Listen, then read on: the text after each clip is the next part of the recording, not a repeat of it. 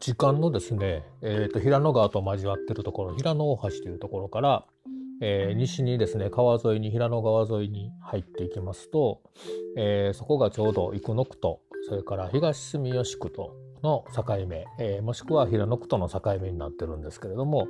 えー、その平野川にですねかかる橋がこの咲花橋というね、えー、とっても綺麗な名前の橋です。咲花橋、花が咲く橋と書いてありまして、えー、橋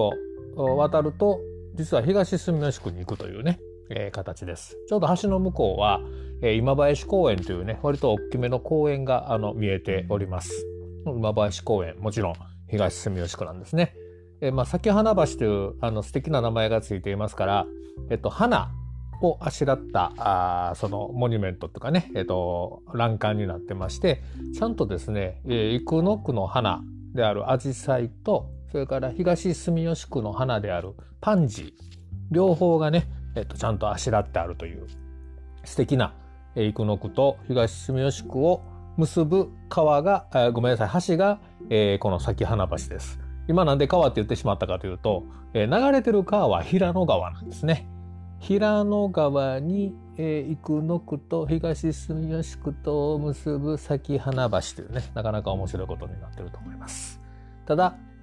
面白いのはそれだけではありませんね。えー、現地へぜひ行ってください。えー、咲花橋を渡ろうとするととんでもないものが見えます。もうね、行った方は絶対びっくりすると思いますけどね、えー、橋の真ん中に、えー、こういう写真でね見れるようなものがあるんですね。これは何かと言いますと、えー、わかりません。はい、木でできたなぜか人形がドンと置いてあるんですが、えー、顔形から、えー、調べますと、おそらくですね七福神の中の福禄寿というものではないかなと思われます。ただ、えー、わからないです。えー、見た目はどう見ても七福神の中の福禄寿さんかなと思っています。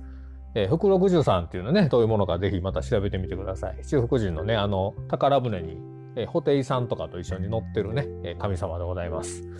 えー、その福禄寿さんであろうという方がですね、なぜか、えー、と木の人形とか彫り物としてここにいてはるんですけど、どなたかが世話してますね。これねちゃんと季節によって衣装変わってますからね。